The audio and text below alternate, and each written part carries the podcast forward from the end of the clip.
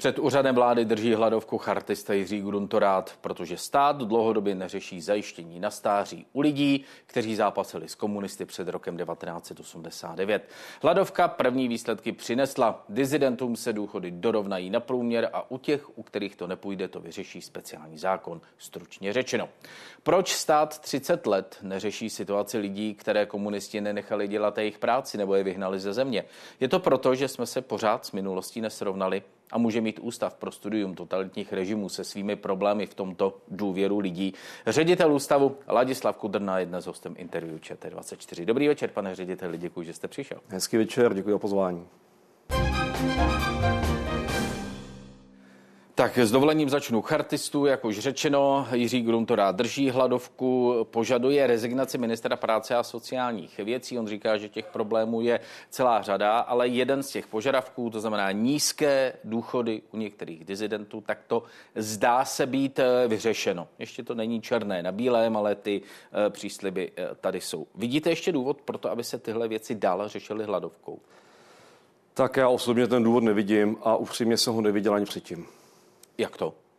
Já si to domů... není problém, to, na co Jiří Gruntorát upozorňuje. Bez pochyby to, proti čemu Jiří Gruntorát a John Bock protestují, tak bez pochyby Bock. protestují za správnou věc, ale domnívám se, že proti nesprávnému člověku. To je ten důvod, protože minister práce za to nemůže? Já jsem s panem ministrem Jurečkou eh, jednal v květnu tohoto roku, kdy se připravovaly podklady eh, které měly naplnit eh, zákon, který odebírá, eh, snižuje důchody vybraným eh, komunistickým funkcionářům, prominentům. A při tom jednání se mě pan ministr i mého náměstka zeptal, zda je Ústav pro studium totalitních režimů ochoten podílet se i na zákonu, který by řešil situaci dizidentů, kteří téměř 35 let od listopadu 1989 stále se potýkají s nízkými důchody. Já jsem jednoznačně řekl, že ano a pan ministr tehdy řekl, že kdo, když ne my, kdy, když ne teď. A skutečně to vzal za svou agendu. Ale ty události se domnívám ho předběhly, ale tam skutečně se o tomto jednalo. Ale každý, kdo ví, jak funguje státní zpráva, tak se jde step by step.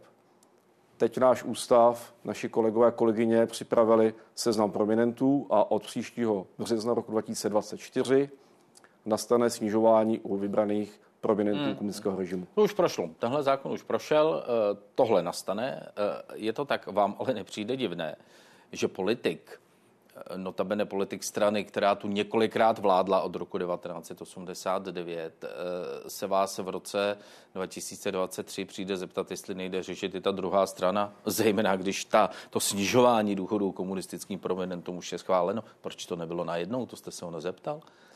Tak eh, tady by spíš měla být otázka, eh, proč to byl až tento minister, tento politik. A nezapomínejme, pokud se nepletu, tak eh, když byla ministrní práce sociálních věcí paní Maláčová za ČSSD, tak v té době to byl právě pan Marian Jurička, který přišel s touto agendou a navrhoval, aby se řešil, řešila situace právě co se týká dizidentů.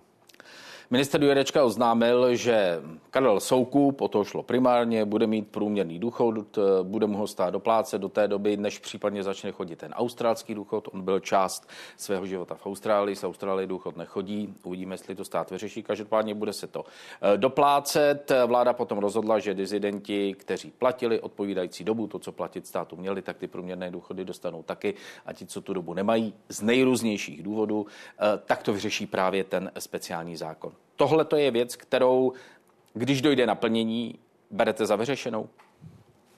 Tak podívejte, žádný zákon neřeší vždycky vše, ale určitě to je změna k lepšímu a ta změna, která tady měla být dávno.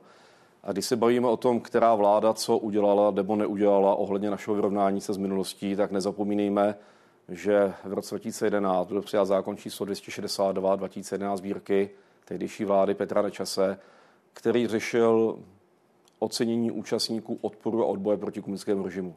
A jak víme, tak ten zákon řeší i narovnání důchodů tam, kde ty účastníci odboje, odboje a odporu proti komunismu brali nízké důchody a řeší další hmm. finanční no benefity.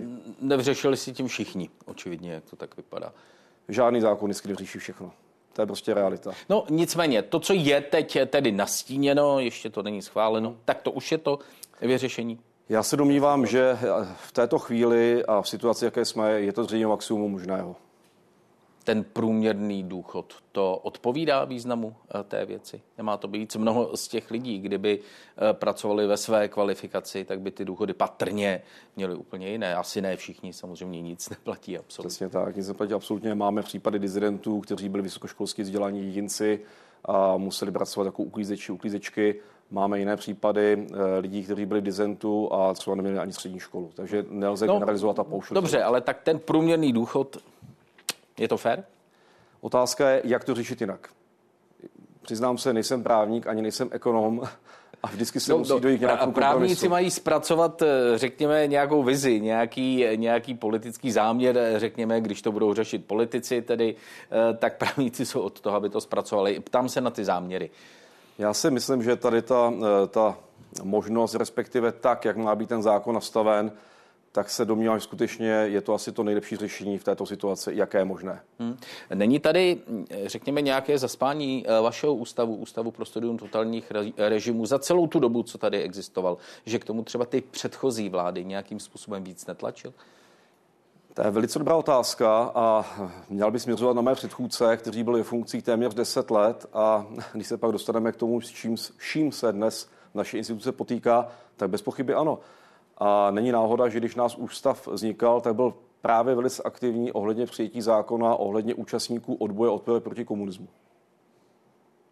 Je to role vašeho ústavu?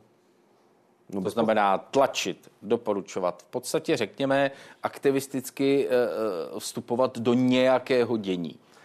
Ne, naše role určitě není v tom, aby jsme byli nějaký aktivisté. Ale je tady zákon o ústavu, který přesně definuje, co má ústav dělat a co dělat nemá. A to že není náhoda, že právě naše instituce dodává podklady, na jejich základě se udělují ocenění účastníkům odboje od proti komunismu. To samé, když jsme dodávali podklady ohledně těch komunistických funkcionářů. To samé, co se týká dizentu. A co se týká toho dizentu, tak samozřejmě tam v tom nebude figura pouze ústav pro studium režimu, ale bez pochyby to je jedna z rolí, kterou má ústav za zákon naplnit. Hmm. Dodat informace dodat informace, odborné informace. Netlačit, neříkat, tady musíte, tady přidejte. To ne, není ani naše ne, ani nemůžeme. ale nadprůměrné. Ne, ne, tohle my nemůžeme. Ne, skutečně my tam fungujeme po té odborné bázi. Nic hmm. víc, nic méně. Řeší se to, padlo to tady několikrát, skoro 35 let poté, co komunistický režim v Československu tehdejším uh, skončil. Opravdu se tahle společnost chce vyrovnat s tou dobou minulou, nebo už to má za sebou? No nemá to za sebou ani náhodou. A chce to? No, za, za opět, jak kdo a jak kde. A já za sebe tady vidíme jasný příklad toho, že ani 30, skoro 35 let od pádu komunismu jsme se s tou minulostí nevyrovnali. A ukazuje se, že ty tlusté čáry za minulostí nefungují a fungovat nemohou. Prostě společnost, která se s tou historií ze své vlastní minulostí nepořádá, tak je donucený neustále opakovat. Podívejme se, kam vede, kam to vede ty důsledky, pokud se ta společnost nevyrovná se svou minulostí, a notabene tu svůj minulost bagatelizuje, relativizuje a někdy v některých případech, jako v případě Ruské federace, je to záminka přepadení dalšího suverénního státu. To, jak se ruská společnost nevyrovnala se, svým, se svou komunistickou minulostí, dneska, dneska to vidíme v reálu. Hmm. Říkáte, jak eh, kdo to chce, někdo to chce, někdo to nechce. To tak ve společnostech, zejména demokratických, bývá. Jde ale o ten, eh, o ten hlavní proud nebo o tu, o tu většinu té společnosti.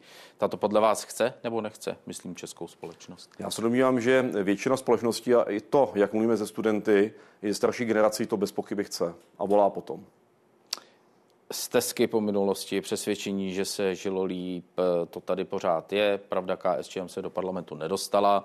Uvidíme, co eh, udělají eh, další, další volby. Tyto postoje, které teď zmiňuji, jsou v naší společnosti v nějaké nečekaně velké míře pro vás osobně? Vás to překvapuje? Teď myslíte konkrétně co? Post, reminiscence nebo určitý smutek po minulosti tak eh, Pořád platí, někdo to chce, někdo to nechce. Ptám já se, se domnívám, na, že na tu míru, drtivá, tak jak to, jak to vy osobně ano, vnímáte? Teď jsme viděli, viděli jsme nějaké průzkumy veřejného mínění a já se domnívám, že drtivá většina společnosti nechce návrat do minulosti a že většina lidí si velice dobře uvědomuje, co ta minulost znamenala, co znamenal komunistický režim pro každého jednoho z nás. A Když si vezmete, jakým způsobem proběhly 90. léta, v roce 89 já byl mladý chlapec, mě bylo 13 let, v polovině 90. let jsem nastupoval na vysokou školu do Prahy a velice dobře si pamatuju ty 90. léta, kdy skutečně fungovala autopsie společnosti. A ta společnost byla doslova opitá svobodou. Ty lidi byli šťastní. A není náhoda, že v té době by si nikdo nedovolil spochybňovat normalizaci. V té době by si nikdo nedovolil spochybňovat komunistický režim. A v té době by si nikdo nedovolil, pokud by neměl čistou minulost, aspirovat na nejvyšší funkce ve státní správě. Protože ty lidi si ještě pamatovali, jak to bylo. A není náhoda, jak se říká, že největším nepřítelem historika je pamětník. A jak ty pamětníci ubývají, a vidíme to dneska, neví, nevidíme to pouze na Ukrajině, v Rusku, ale vidíme to i na Blízkém východě. Ten obrovský vzestup antisemitismu i v tradičních parlamentních demokraciích. Takže jsme nějak vystřízlivěli? Říkala jste, co v 90. letech by bylo, nebylo možné a dnes řada věcí z toho už zase možná je, takže jsme nějak vystřízlivěli, zapomněli, otupěli. Co se stalo? Ne, ne, ne, nevystřízlivěli jsme. To ani náhodou, spíš si myslím, že jsme to v těch 90. letech zanedbali. Že to heslo nejsme jako oni se nám vrátilo jako bumerang. A že byla velká chyba, a beru tu svou chybu jako historika, že jsme nedokázali zejména té mladé generaci, více osvětlit, co byl ten režim zač. To, že znovu, uh, znovu, možná ne znovu, to, že ale musíme dnes uh, řešit uh,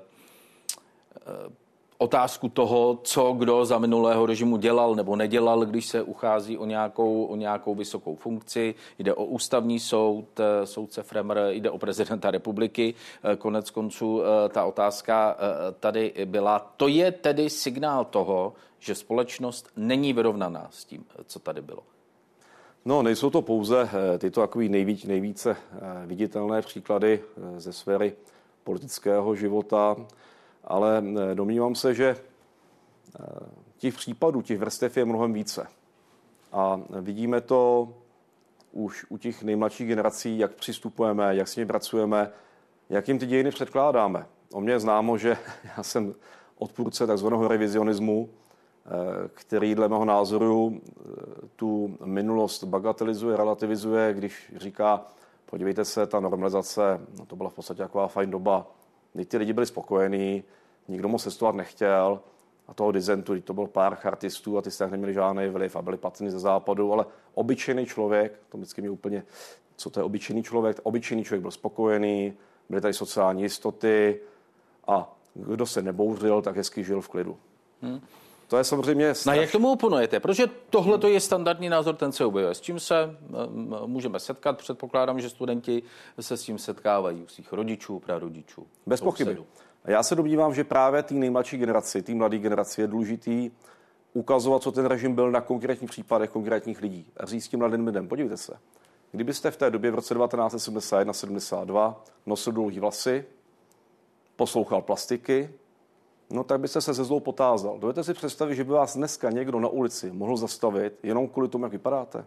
Perlustrovat, zadržet, vyhodit ze školy, znemožnit studia, že jste nemohl nikam vycestovat, nemohl jste číst knihy, který jste chtěl, nemohl jste chodit na hudbu, jakou jste chtěl. A to ty děti spozornějí, protože to jsou věci, které dneska jim přijdou jak z jiného vesmíru. A ptají se, jak je možný, přece nikdo mi nemůže říkat, jak mám chodit oblečený, jaký mám nosit vlasy, jestli mám na růžovo nebo na červeno, nebo jestli mám po ramena. To je přece moje osobní věc, moje osobní svoboda. A takže za těch případech, když člověk ukazuje, jak to v skutečnosti bylo a jakým způsobem, jak se často argumentuje, že většina společnosti se nebouřila, že většina společnosti držela ústa a krok. Ale tady se často zapomíná, že mlčení není souhlas, mlčení je strach a zapomíná se ta společnost. V krátké době jsou měla tři klíčové historické prožitky. Tady byl Měchov 38, únor 48, srpen 68. A byla tady stálá přítomnost okupační armády. A ten národ viděl, jak ty zvané, jak ty zvané elity, takzvané elity, ten národ opustili v té nejhorší možné chvíli.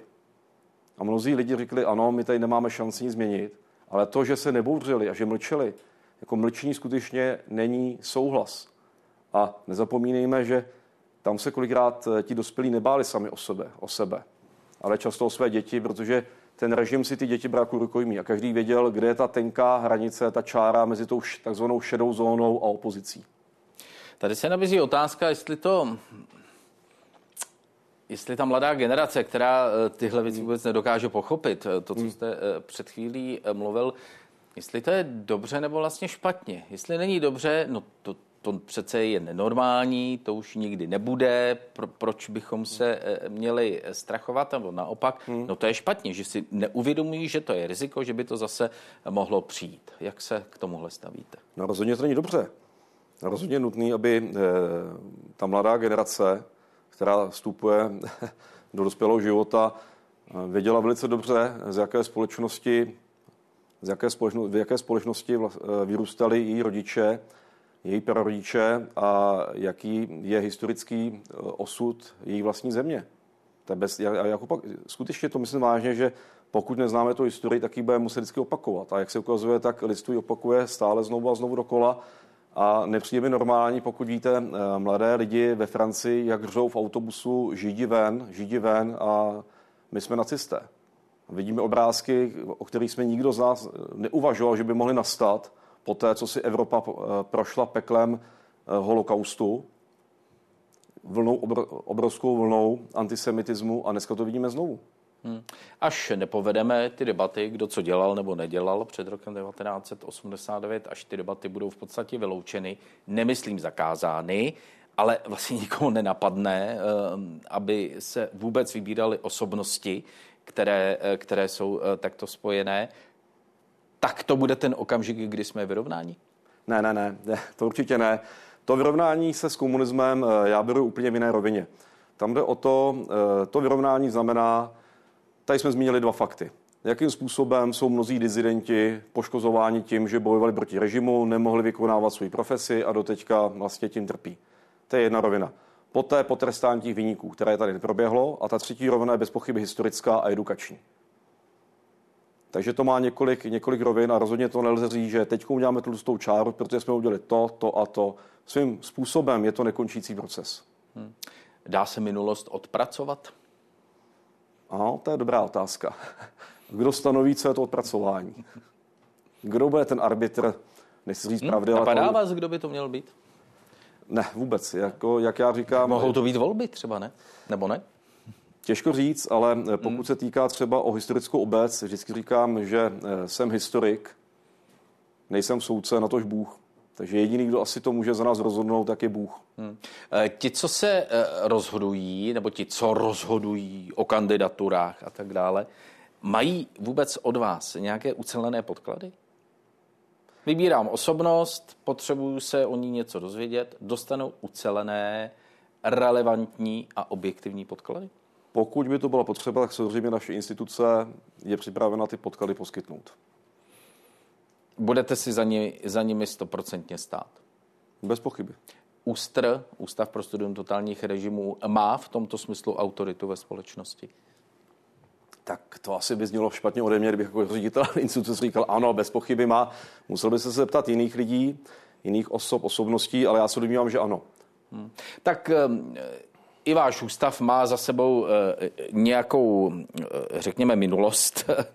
Eh, když se tak podívám na ta léta předtím, nelze říci, že ústav vlastně poškozuje velmi výrazně sebe sama? Někteří jedinci určitě ano, ale jako celek určitě ne. Vždycky záleží zase, nelze generalizovat, ale jak znám... Dobře, ale ten výsledek je jeden. No, výsledek je jeden. není vždycky pouze jeden. No, těch výsledků je několik a jak znám eh, kolegy a kolegyně, kteří v současné době pracují v instituci, tak drtivá většina z nich to dělá proto, že tomu věří. Že věří tomu, co tam ten ústav dělá, co dělá pro tu společnost a ta práce baví a naplňuje. Hmm. Řekli by mi to všichni eh, ředitelé, kteří tam seděli před vámi, o tom týmu, se kterými spolupracovali. Ty týmy se dost mění, mění se rada, mění se ředitelé, pak se soudíte, různě, když tak zlehka proběhnou veřejné zdroje, tak zaznamenáváme slova typu, že je ústav veden ideologicky a že uvnitř nekomunikujete, říká pan senátor Krsek, že posledních deset let si ústav vedl tragicky, to říká Monika McDonough Pajerová, osobnost listopadu 1989, ještě dřív před časem Pavel Žáček, někdejší ředitel, říkal, že ústav se eh, zabývá ptákovinami a tak dále a, hmm. a tak dále. O čem to svědčí tohleto? No, svědčí... A to se všechno netýká jenom vás. Teď jsem schrnul, řekněme, delší, delší historii, no, delší historii uh, No záleží na to, jak se každý na to dívá a dívá se na to, co ten ústav dělal, dělá a má dělat. A každý se to vlastně dívá tím prismatem, ale já bych uh, tady to nešel do té roviny personifikace, ale do té roviny věcné. No, dívíme se skutečně, co ten ústav dělal, co dělá teď hmm. a co bude dělat dál. Já si myslím, že za všechno mluví výsledky práce. A co tedy dělal, dělá a má dělat? Tak co má dělat, tak to určuje zákon, nemá cenu tady. Eh, dobře, je otázka, jestli se to naplňuje, ale jo, jestli... Já za sebe mohu říct, jsem teda ve funkci necelý roka půl, ale za sebe mohu říct jako ředitel instituce, že děláme to, co nám zákon ukládá a na těch výsledcích práce to je vidět. Skončila tam ta rozstříštěnost projektů, když jsem nastupoval, tak tam bylo na 60 dílčích projektů, od projektů typu jako eh, Muzeum dělnického hnutí 21. století, to skončilo. Dnes vydáváme syntézy, které mají hlavu a patu a jsou tam projekty, které skutečně mají naplňovat ten zákon. A když jsem nastupoval do funkce, tak jsem deklaroval, že každý rok naše instituce udělá jednu velkou mezinárodní konferenci, hmm. která bude skutečně rezonovat nejen v odborném světě, ale i na veřejnosti. Letos jsme udělali velkou konferenci o kořenech ruského imperialismu, kde vystoupili odborníci a odbornice doslova z celého světa. Ta konference rezonovala doslova napříč médii.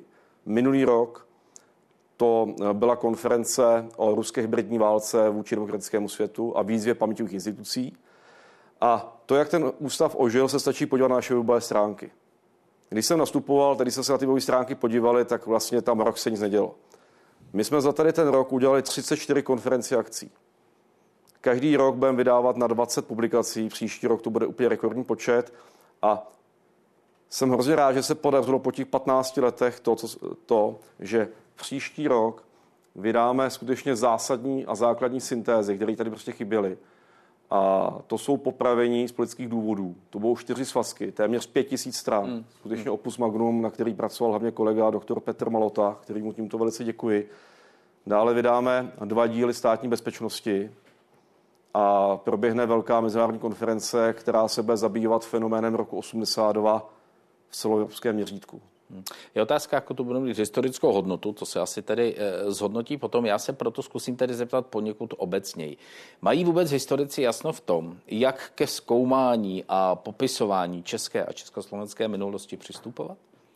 Tak každý, kdo absolvoval, absolvoval obor historie, tak by měl poučen o tom, jak přistupovat k pramenům, jak, jak, jaká je metodologie, jak, jak eh, zvolit úhel pohledu a tak dále. Takže to si předpokládám, že každý kolega a kolegyně je v tomto směru edukován.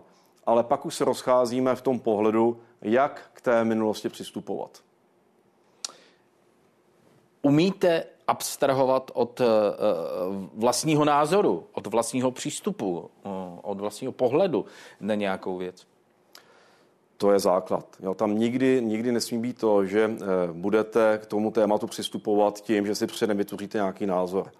Že tam bude odsem přání myšlenky, že hm, historik nesmí nikdy vynechat to, co mu nepasuje. No, to je teorie, je otázka, jestli to je praxe taky. Bohužel není. No. Bohužel u mnohých, u mnohých není, ale já se vždycky snažím, když zpracovám jakýkoliv téma, tak nikdy nevynechávat i to, te, i to, co třeba, dejme tomu, není úplně příznivé pro tu danou skupinu toho konkrétního člověka. Hmm. Prostě historik nemůže zamlčet fakta, která během toho výzkumu zjistí. Kdy je dění dostatečně historické na to, aby ten osobní pohled nehrál vůbec žádnou roli? To myslím, že vůbec nejde, že to nejde nikdy. Ono, víte, eh, aby byl člověk úplně objektivní, už jenom tím výběrem tématu vlastně ukazujete nějaký preference.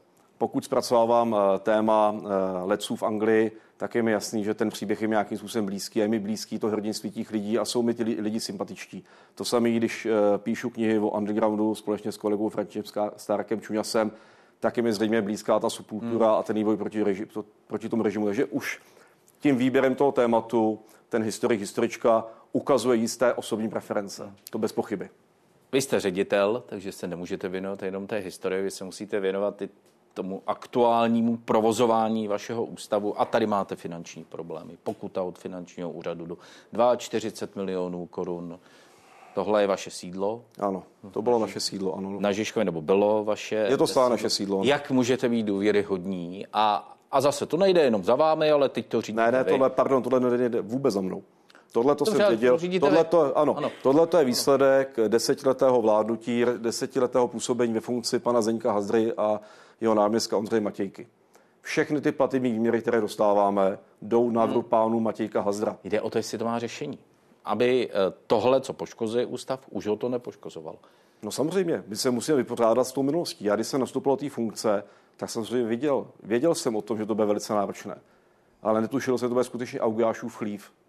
To všechno, s čím se teď vypořádáváme a budeme vypořádávat, tak to začalo v květnu roku 2021.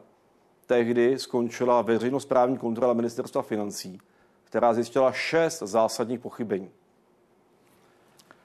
Tehdejší vedení Hazdra s Matějkou se vůči tomu odvolali, všechna ta odvolání byla zamítnutá a na základě tady toho šetření zahájil, zahájil vlastní šetření finanční úřad pro hlavní město Prahu. A my dneska dostáváme jeden platební výměr za, druhé, za druhým díky porušení rozpočtové kázně.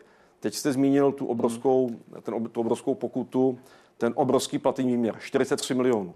K tomu ještě musíte připočít s denní kanálem. My se tady bavíme o částce téměř 80 milionů. milionů Když si uvědomíme, že my máme 100 milionů na rok, tak skutečně ten ústav je v nejhorší situaci od doby svého vzniku.